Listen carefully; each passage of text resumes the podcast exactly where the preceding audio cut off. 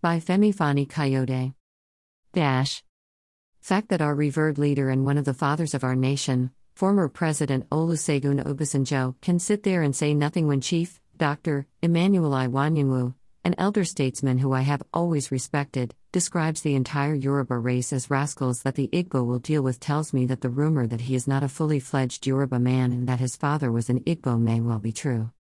Whatever the case, this is not the OBJ I once knew, loved, defended, and worked so hard for. Something has gone wrong. No one could have made a statement against any tribe in the presence of the old OBJ that we all knew and respected and got away with it. He would have got up and told them off. As for Iwanyanwu, I will not respond to him or to all those that were at that event and that collectively rubbished our people because they are my in laws and because my four sons are half Igbo. There is nothing Awanya can say that will make me turn against the Igbo because I have blood and family ties with them and I will continue to love them despite this outrageous provocation. Apart from that, there are millions of Igbos who do not share Iwanyanwu's views and who have shown nothing but the greatest respect for the Yoruba race and our northern brothers and allies. Amongst them are dear friends and brothers like John Nwodo, Orji Uzurkalu, Chimaroke Nnamani, Ifeanyi Ugwuanyi, David Umahi, Hope Uzodinma, Innocent Chukwuma, Emeka Offor, and so many others. Iwanyanwu does not represent them when he calls us rascals, and neither does he represent the wives of Seyi Makinde, Rotimi Akeredolu, Ademola Adeleke, Gbadebo Chinedu Rhodes Vivour, David Adedeji Adeleke, aka Davido, and yours truly, who all happen to be Igbo.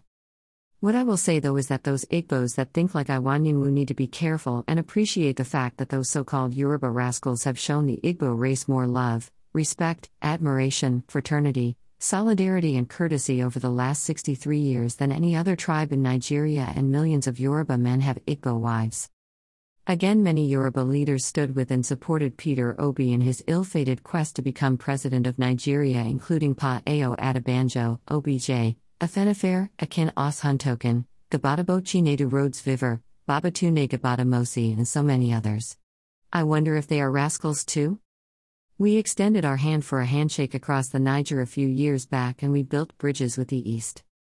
Chief Iwanyanwu, ONS, and Afenifere were at that conference, and so was yours truly. As a matter of fact, we all made resounding and inspiring speeches seeking for a closer relationship and greater collaboration between our people. It was a wonderful occasion and a great experience. We were in full solidarity with the Igbo then and lamented the injustices they had been subjected to over the years.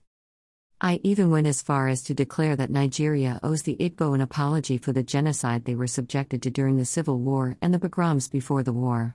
I maintain that position till today, and so do many other Yorubas.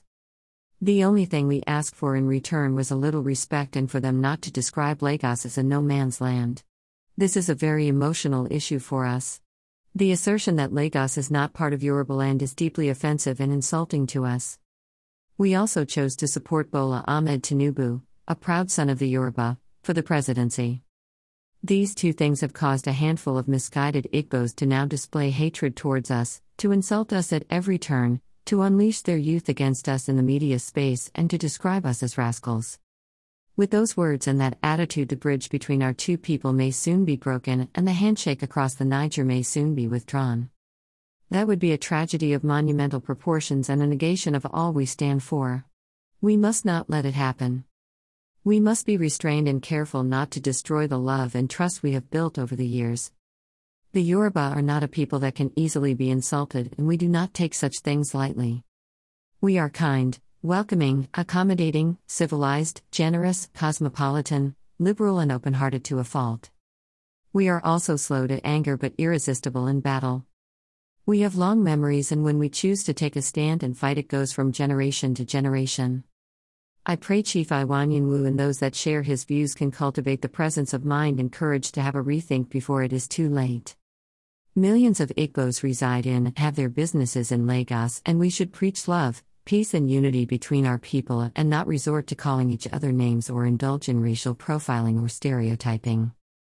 We choose to overlook what Chief Iwanyanwu has said this time and look the other way, but it must never happen again. A word is enough for the wise.